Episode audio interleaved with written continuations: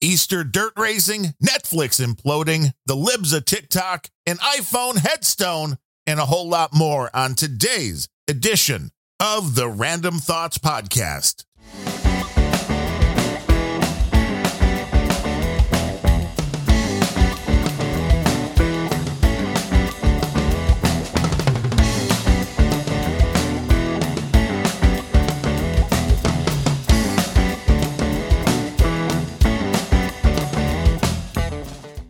And welcome to episode number 184 of the Randumb Thoughts Podcast. That is R A N D U M B thoughts.com online. I am your host, Darren O'Neill. I hope everybody had a great Easter.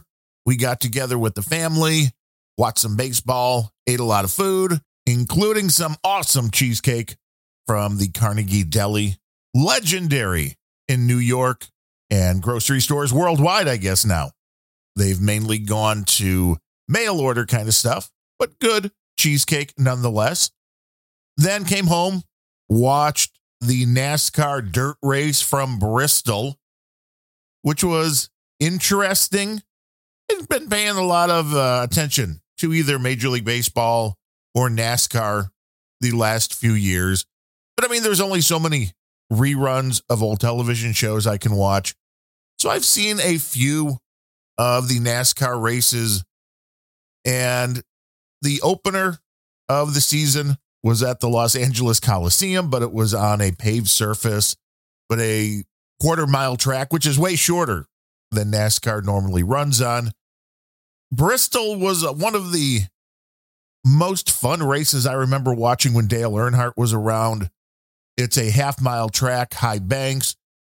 And of course, they decided to try last season and this season putting dirt down over the surface to make everything really dirty, I guess is the main thing.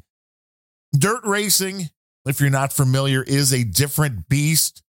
And usually you're running in different cars. They're the vehicles with the really big wings on the back, and they go into the corner and they intentionally go sideways and drift their way through the corner. The big, heavy NASCAR vehicles are not really meant for that. I mean, they put on an interesting show, but it wasn't the best racing. And I would hope they would get back, like baseball, get back to the basics. As all of these sports want to try and change things in order to allegedly make them better for the current viewing audience, for the current fan bases, they end up screwing things up. And I understand the concept. Everybody thinks you have to keep moving forward and you have to keep trying to improve. I'm not sure that is true in a lot of cases. I think baseball pretty much had the right rule set. You didn't need to go into all of the oh, you can't touch the catcher. And oh, if there's a tie game after nine innings, we'll put a guy on second base to start the next inning and do a lot of the stuff they were doing. Some of it they're backing down from. They finally did. I will applaud them. And I know a lot of people who are fans of the National League did not like this change, but this year, all the teams in Major League Baseball have a designated hitter. The pitcher does not hit. And I think it should be the same throughout the whole sport, not American League and National League different because American League and National League teams play each other every day of the season now with interleague play. So the only thing that made sense was for all of the teams to play by the same rules. So that one I'll applaud. I didn't really care which way it went. Watching pitchers bat not necessarily an exciting thing, although you have then those pitchers that are able to actually bat and bat well, then they become an even bigger threat. And it does lead to a different amount of strategy in the games. And I don't necessarily think one is better or worse, the DH or non DH. As long as the rules are the same for everybody, I think that's good. So, what's going on in the real world that is not in Ukraine or Russia. Netflix Well, okay, I'm breaking the rule right here because this has a Russia Ukraine connection to it. Netflix stock tumbles 26%. That is a big drop for a company like Netflix.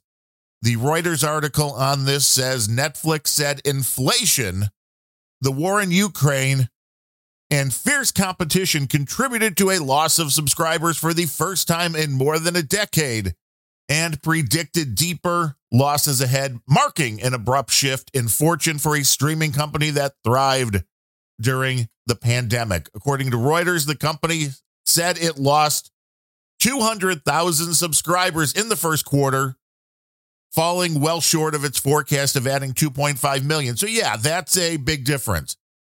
You thought you were going to add 2.5 million more subscribers, and you ended up losing 200,000. I don't know where Netflix keeps thinking the subscribers are going to come from, but a big part of this was Netflix being woke at the expense of their company, at the expense of everybody who holds stock in Netflix.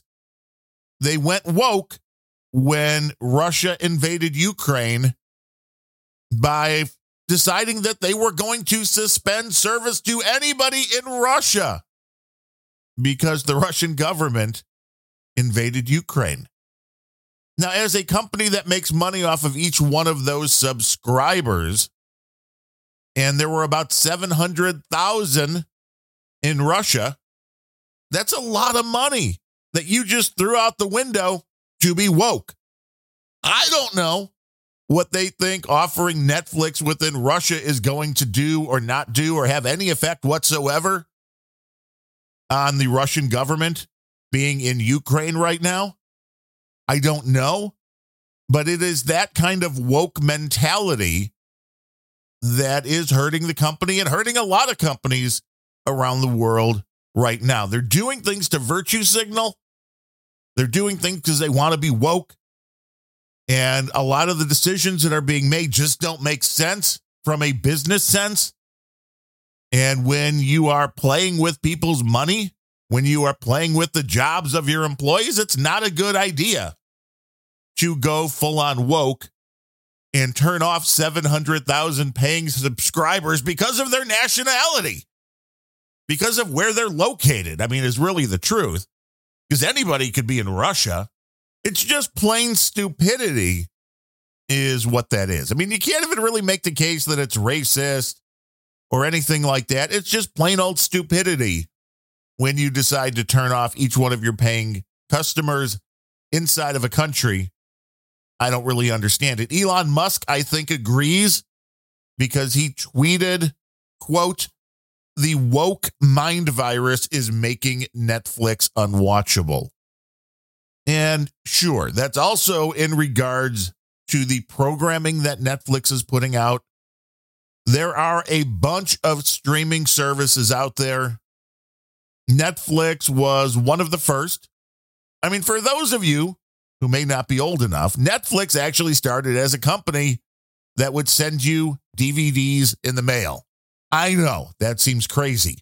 At the time, it was way easier than going to Blockbuster. They were using the United States Post Office. And really, when you think about it, how much money has the United States Post Office lost due to streaming because they no longer have a deal with Netflix to keep shuttling those DVDs around from place to place all the time. But I think Elon has a point. There is a woke mind virus going on in Netflix. We're seeing that by the fact that they turned off 700,000 people in Russia because of the Ukraine invasion. And we see it with the programming that is being put out there I've complained about it enough, and Netflix is not alone.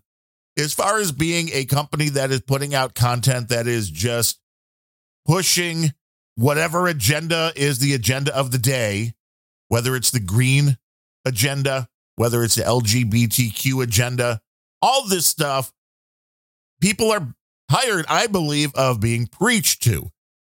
People go to Netflix for entertainment they don't go to Netflix to get preached to. If they want that, there's plenty of places you can go. And it's one of the reasons that I don't think the people in the entertainment industry comprehend reality because you're seeing the numbers going down, going down, going down. And they keep doubling down on what they're doing. Like, well, that can't be the reason. People can't be turning off the television. They can't be not going to the movies because of the woke agendas we're trying to sell them. No, that can't be it. No, no way. The Reuters article says Wall Street sent Netflix's stock tumbling 26% after the bell on Tuesday and erased about 40 billion of its stock market value since it warned in January of weak subscriber growth. The company has lost nearly half of its value. Half of its value since January of this year. It's not a good time to be a Netflix stockholder.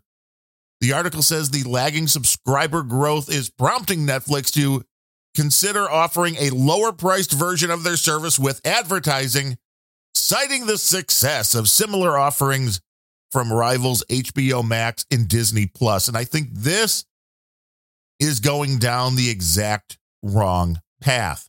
I've talked about this with ads from YouTube where they're just so annoying. They're just so invasive that it makes the content unwatchable. And I don't think we have a lot of people that are sitting around going, you know, I'm willing to pay you for this streaming service and also watch ads. I think it's a one or the other kind of a thing. And I think there's a lot of people who are more than willing to watch ads if it's a free service because that is what we are used to. This goes back to over the air television. You always had the commercial breaks. So that's nothing new. Of course, as the commercial breaks became more and more time consuming, when a half hour program, rather than having 25 minutes, 26 minutes of programming, and four or five minutes of ads became, well, we've got 22 minutes of programming, or maybe 20 minutes of programming and 10 minutes of ads in that half hour. There's a point where people decide that it's absolutely not worth it. And there are some free services out there with advertising. I personally recently started watching some programs on the Roku channel. And this is a channel, if you have a Roku device, I think you can watch it even if you don't. But if you have a Roku device, it's their channel and it is ad based. I didn't even realize it was ad based. When watching a few of the programs between scenes, every now and then, you'd see a quick little circle, you know, like when your computer is thinking, you'd see one of those little circles for a brief second, and then the content would keep playing. And I was like, well, maybe that's just the way their system has the video files. Maybe they're in little bits. And every time you get to a new part of the program, you get that little spinning thing for a second as it loads. And then I realized what that was supposed to be was an ad break. And I was not seeing the ads because I have a Pi hole on my computer network, which is a little Raspberry Pi, a little 30, 40, 50 dollar computer, whatever they're selling for now, with the software on it to block the IP addresses of known advertisers. And this works better on some sites than others. Some sites try to then cry and pop things up and tell you you can't look at their website because you're using some kind of ad blocking device. As of now, on the Roku channel, you can just watch whatever you want without ads. And I don't know if it's the same thing with the other ad based things like HBO Max and Disney Plus. But if it is, then I can see they're probably not making a whole lot of money on ads. Netflix CEO Reed Hastings was quoted as saying, Those who have followed Netflix know that I've been against the complexity of advertising and a big fan of the simplicity of subscription. But as much as I'm a fan of that, I'm a bigger fan of consumer choice. And I would say consumer choice is not letting them choose between ads and no ads. I mean, that is some, but where the consumer choice really exists is in the different streaming platforms that are out there. YouTube, for one, has a lot of content. It may not be the shows that you want to watch. And I think we're seeing less and less now that people are going to individual streaming services for an individual show. Disney Plus may be the exception because they own all of the Star Wars franchise stuff. But I think the winning move in this is to give people a service that does not break the bank and gives them the quality programming that they want and the non woke programming, the non preaching programming, because people have a lot of choices about where to get their entertainment. You can still get television over the air if you want to put up a little antenna. They don't even have to be big antennas on the roof anymore for most areas with the digital signal. As long as you can pull them in, the picture will look perfect as long as you're getting a signal. It's not like the old days where there would be snow on the television. I know there's a lot of people like, what do you mean static and snow on the television? The picture should always look perfect, but you have the option to do that. Not that there's a lot of channels in the over the air programming, but then you have to deal, of course, with ads. But there are a lot of streaming services that you can go to. There's a lot of places to go to get your entertainment. I think that people are being priced out when all of these things started fragmenting and segmenting, where if you want CBS's shows, you have to go to their streaming platform.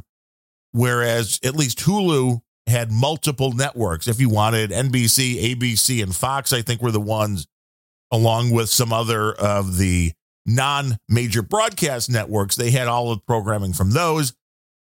I think people want a simple one stop shop and not to have to subscribe to so many different streaming services that you're paying more than you were for a cable bill in the first place, especially when the quality of the television programming is so low that it just doesn't make sense. You're not going to put money into it.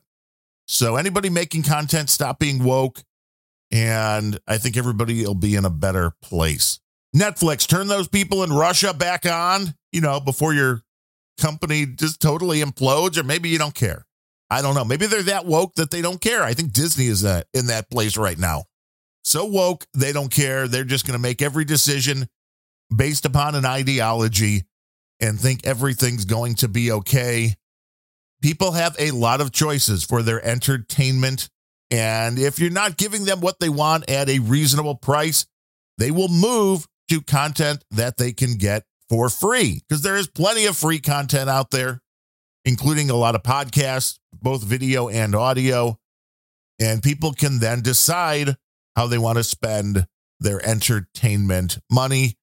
And we hope, of course, that you support your local podcasters, the shows you listen to. The Netflix story is an interesting one because they were one of the big early streamers. And it seems like Unlike in the case of auctions online, where eBay was really the first big one in, and they have been able to continue swatting down anybody that comes through and tries to have a competing service. Amazon, same way, continues slapping down a lot of companies that have come in and tried to compete. Now, there's some brick and mortars that are doing a decent job at competing with Amazon, but Amazon, as far as a strictly internet company, still holding that crown. And when you point to sh- other stores like Walmart or Best Buy or Target, they're all brick and mortar stores who have also an online presence. They're not like Amazon, which is 100% online. Well, almost 100% online. I think Amazon is going to continue moving into brick and mortar now as well. But Netflix had the chance to be one of those big behemoth services and I think they've really gone down the wrong path on a variety of different issues, including all of the woke programming, but also just not on being able to license what they want and all of this fragmentation with the Hulus and the Disney Plus and the Apple TV Plus and the Peacock Network and the Paramount one, whatever that's called. There's so many streaming networks. People just want an easy choice And I don't think they're going to be getting it anytime soon, which is why so many people spend so many hours staring at little screens on their favorite social media sites.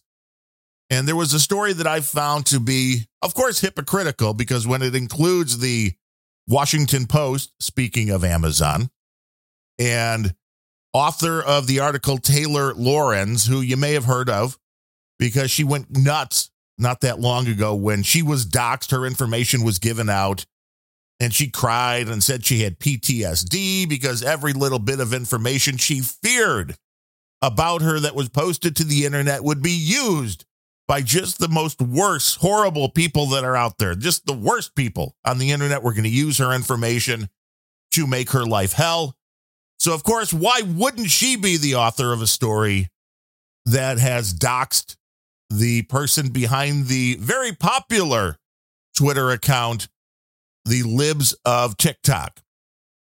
Which this is an interesting account just because of the fact of what it does. And we'll get to that in a second. But there's the questions that come up on this are multiple, including should people be allowed to be anonymous on the internet? And I think the answer to that is yes. We have heard a lot of arguments from people who don't believe that to be the case. The government of the United Kingdom has floated different laws which would make it illegal to go online without identifying yourself. They believe that would cut down on a lot of the cyber bullying, if you believe that's even a thing, and all sorts of different stuff. But this article from the Washington Post, written by Taylor Lorenz, exposed the identity of a woman behind the Twitter account Libs of TikTok. Now, it didn't even take a whole lot of journalism because it would seem that this woman has had multiple versions of this same Twitter account and has just changed the name of the Twitter account, which you can do. I've done that on a few accounts myself, had an old podcast that was no longer current, and just changed that name on Twitter to one that reflected a current podcast so you could keep all of those followers and stuff to it. And it seems that's what this woman behind the libs of TikTok did. And when you go back far enough, the account was under her actual name. So it wasn't like there was a whole lot of journalism being done here. And it does beg some interesting questions if you're posting on any social media site. Should people be able to know who is posting? I think it would be nice if they could, but it's also dangerous on so many different levels. And I think that the crap that comes with allowing people to be anonymous is worth it. I do not think we have to get to the point where everybody has to be wide open on the internet as far as who they are. But this Libs of TikTok account is a very interesting one to be targeted and the left wing media absolutely going nuts about this account, including this article in the Washington Post.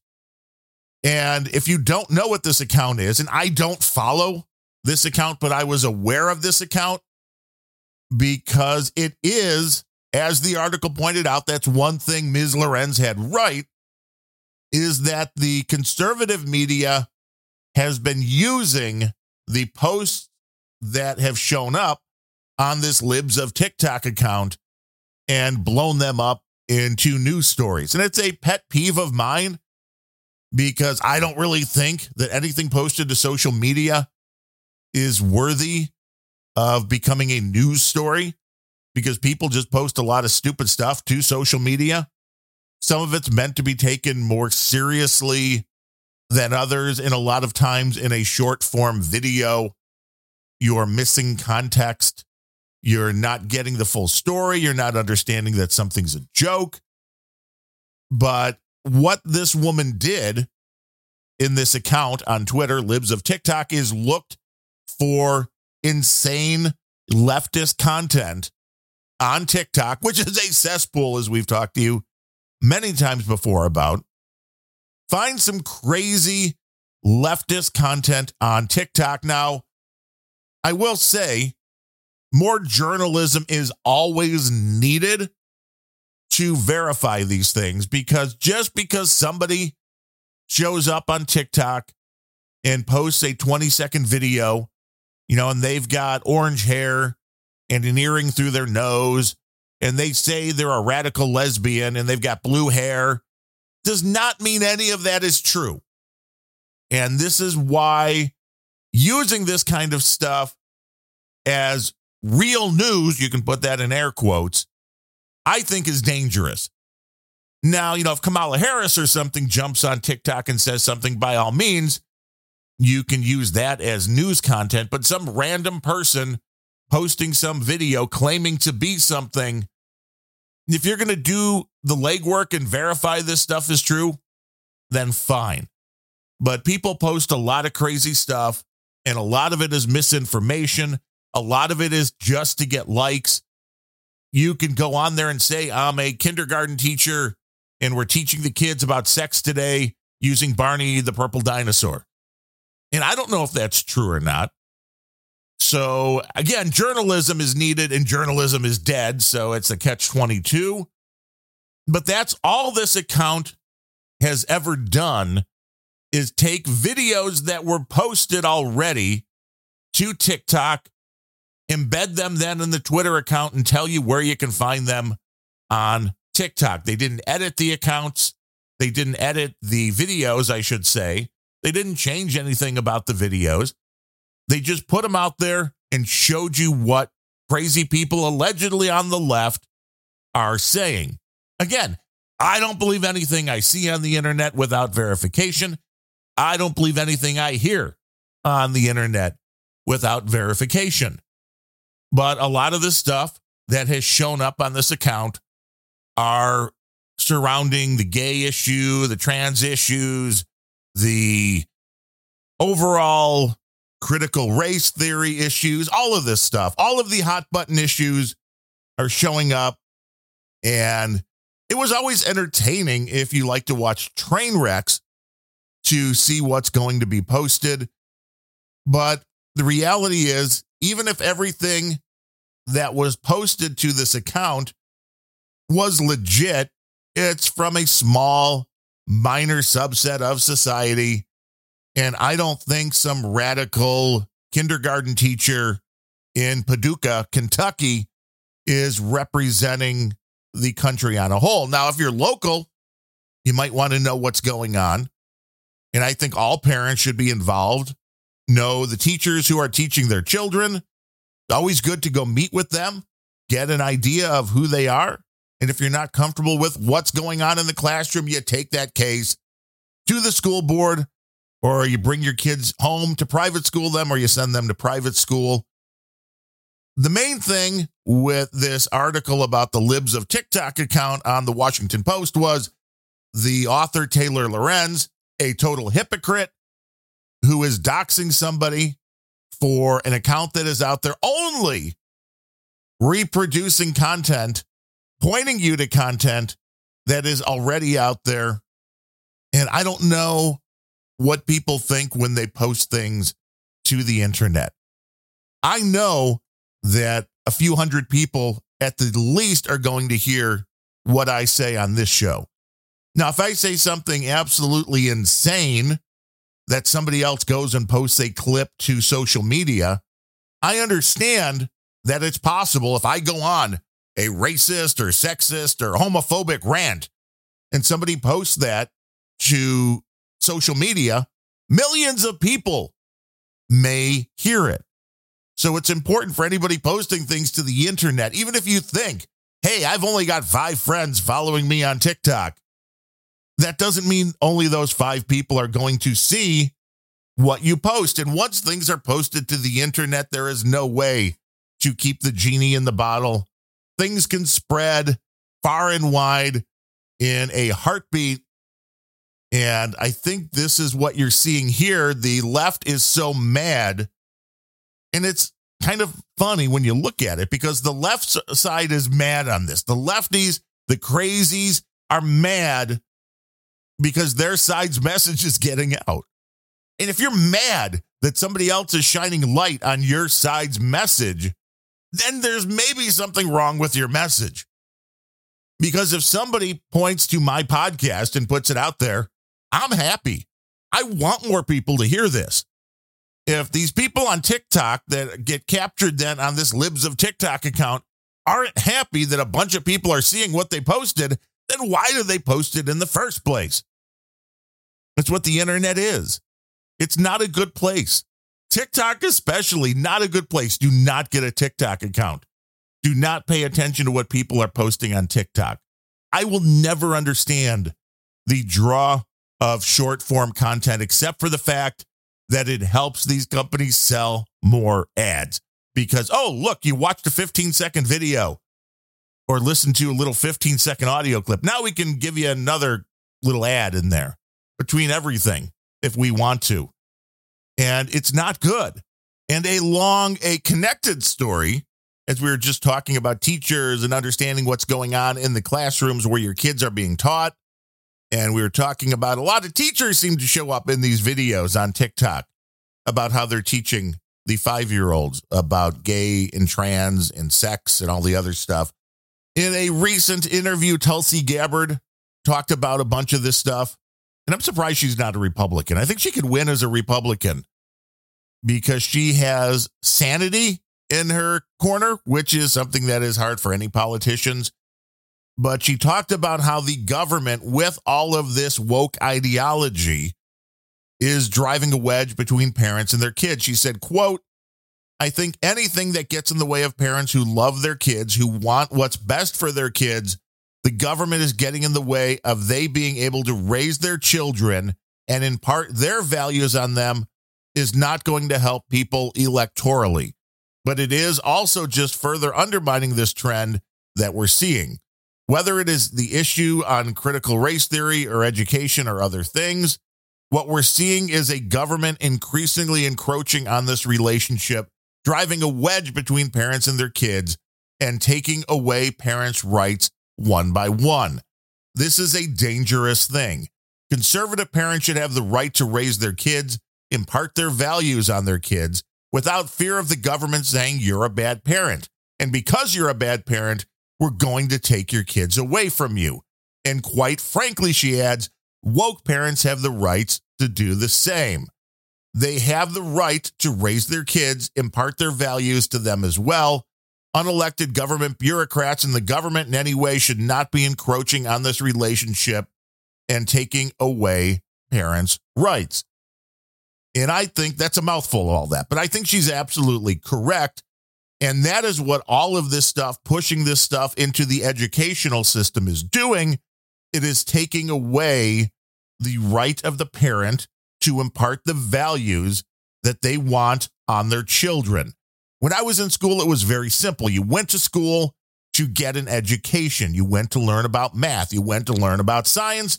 You went to learn about history. You were not indoctrinated with values. Now, if you went to a private Catholic school, well, then you probably had a religion course. But public school was not about imposing any kind of morality, any kind of values that was left to the parents and that is the way I believe it should be. I think most parents agree they do not want somebody else programming their children with the values that they want them to have. People have the right to raise their children any way they see fit. When the kid gets to the age of 18 years old, they're on their own. They can do whatever they want, they can make a lot of choices, but parents have the right to be able to raise their children in the best way that they see fit. It is really hard to believe that that is a somewhat radical thing to say here in 2022. I don't know if people are just lazy or what. Anybody that just goes, ah, let the schools deal with it. I don't care about little junior. The school will figure out what to teach them about gay lesbian, transgender, sex ed, all that stuff. Yo, they're doing that in kindergarten. That's fine. I don't care. I just can't be bothered with it. It's absolutely insane. That is not the job of the school system. And this is what the conservative side is upset about. Teach the children, educate the children, go through the curriculum. And what you have on the left is seemingly a bigger push, more and more to include things in the curriculum that are encroaching upon morality, that are encroaching on religion, that are encroaching on a whole bunch of subjects that the school system really shouldn't be involved in. And it's not a new concept to get to the children to change the world. You know your history, you know that the Hitler Youth, yeah, did the same exact thing. And no, I'm not necessarily making that comparison between lefty school teachers and the Hitler Youth. But I mean, hey, do your own homework and you can decide if there is a connection there or not. This next story is just a little bit depressing to me on so many different levels. And it's from the Daily Mail, so you always have to wonder if the facts are correct. But this seems to be under the headline Family builds giant iPhone headstone for their daughter, 15, who tragically took her own life. A family has erected a giant iPhone headstone for their phone obsessed teenager after her tragic death. Teresa Risa Matuia, Matutia from Auckland, New Zealand, took her own life in August of 2018. And they have pictures of this headstone, which is just a little bit crazy, I think. And it's not that I'm a old fogey who's like, ah, headstones should all look alike. They should be very simple, all that. No. But what are you saying that your child is best represented by a cell phone. I mean, it is one of the most ubiquitous things that are out in the world. It is personality sucking.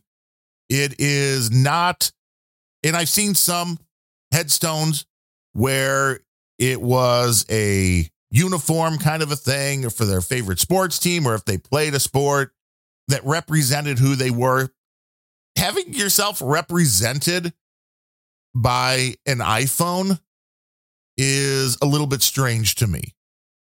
What's even stranger then is the fact that this was a kid who was obviously depressed and didn't know how to deal with the real world because she was attached to her phone, according to her brother, all the time.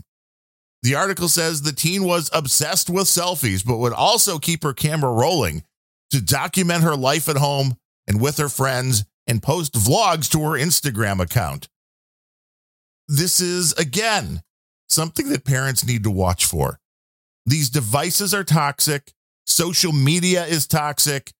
This kid, it seems, had had enough of that world to the point to where she killed herself so then the headstone, you're putting a phone. It's like you don't get it. You just don't understand what helped contribute to the suicide of a girl who was, according to her family, addicted to the little device. And it's like, are you not understanding that maybe that addiction to this little device that was the problem? I don't know. I have not seen any tombstones of anybody that was a heroin addict that died of heroin that they put out. Oh, let's put some heroin out here. Let's put a picture. They'll love that. Oh, an alcoholic who died because they drank too much. Oh, let's put a bottle of Jack Daniels on the tombstone. That would be a great idea. We don't see that for a reason because it's idiotic. And the fact that this is how a family remembers their daughter who killed herself is just a iPhone screen to me is just really sad. It is not a tribute. It is not cute. It is not something that you remember her personality by. It's an iPhone. People are just so disconnected. I do not get it from reality. I mean, they're really connected to the internet, which is a toxic place, but they are disconnected from reality. And the best thing I can offer is turn those devices off every now and then, go outside, leave the device behind, And if your kid is constantly attached to that cell phone, make an extra effort to talk to them, find out how things are, look beyond the surface, and hope that they're not living just in that cyber world. Let them know that there's an actual world out there with people that care about them and that kind of a tragic tale if they're only going to be remembered by an iPhone screen. It's depressing, people. I'm telling you. I don't like it. But uh, we'll close with something a little bit of a lighter story. CNN Plus, we talked to you last week about how bad CNN Plus was doing. And uh, they've now decided to cancel all external marketing spending, which means they're thinking about already just pulling the plug on this thing and leaving it for dead. They're not advertising it anymore. It's like, yeah, we built this product. We put 300 million into it. We brought Chris Wallace over here. and nobody's watching. So they're cutting off spending. So CNN Plus, get the paddles. I think they're about ready to pull the plug on it. Jon Stewart, who I didn't even know had an Apple TV Plus show. I thought this was an interesting article as well. We were kind of ties in nicely to what we were talking about with the streaming service talk a little bit earlier here. Jon Stewart's Apple TV Plus show, the most recent episode of it, 40,000 viewers. That's not good. That is not good for something people are putting a lot of money into. This show, on an average week, gets close to a thousand downloads. So 40,000 for the Jon Stewart show. I mean, I guess I'm at least in the ballpark. And I don't have a lot of money like Apple's putting into this behind the show. As I said earlier, people have a lot of choices when it comes to what they're going to spend their time consuming. And I appreciate each and every one of you for listening to this show. This show does not have Apple money behind it, it does not have Netflix money behind it. We work on the value for value model that we learned from the No Agenda show. And that means we put the shows out there. You decide if you've gotten any value out of them whatsoever.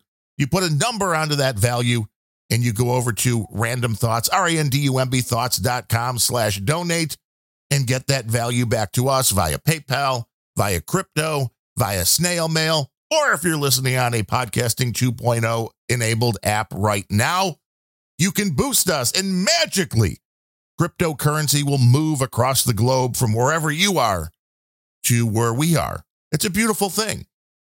On today's show, we'd like to thank a lot of producers for coming in to support the show, but we don't have any. That's okay. I get it. I get it. I'm watching the news. I'm going to the grocery store. I went into a grocery store yesterday to pick up a few things for my mom, and it is not fun out there. The prices and everything have gone up, up, and up. So I get it. Belts are tightening. Podcasts are not the main thing you're looking to fund right now. But I'll just say, hey, if you get value out of the show, if there comes a time where you can support the show, do so. And in the meantime, tell a friend or 12 if you like what you're hearing here, turn them onto the show and help us grow the audience. It is all very much appreciated. With that said, I will be back next week on Wednesday with another edition of the Randumb Thoughts Podcast. But until then, I am Darren O'Neill. Thanks for listening.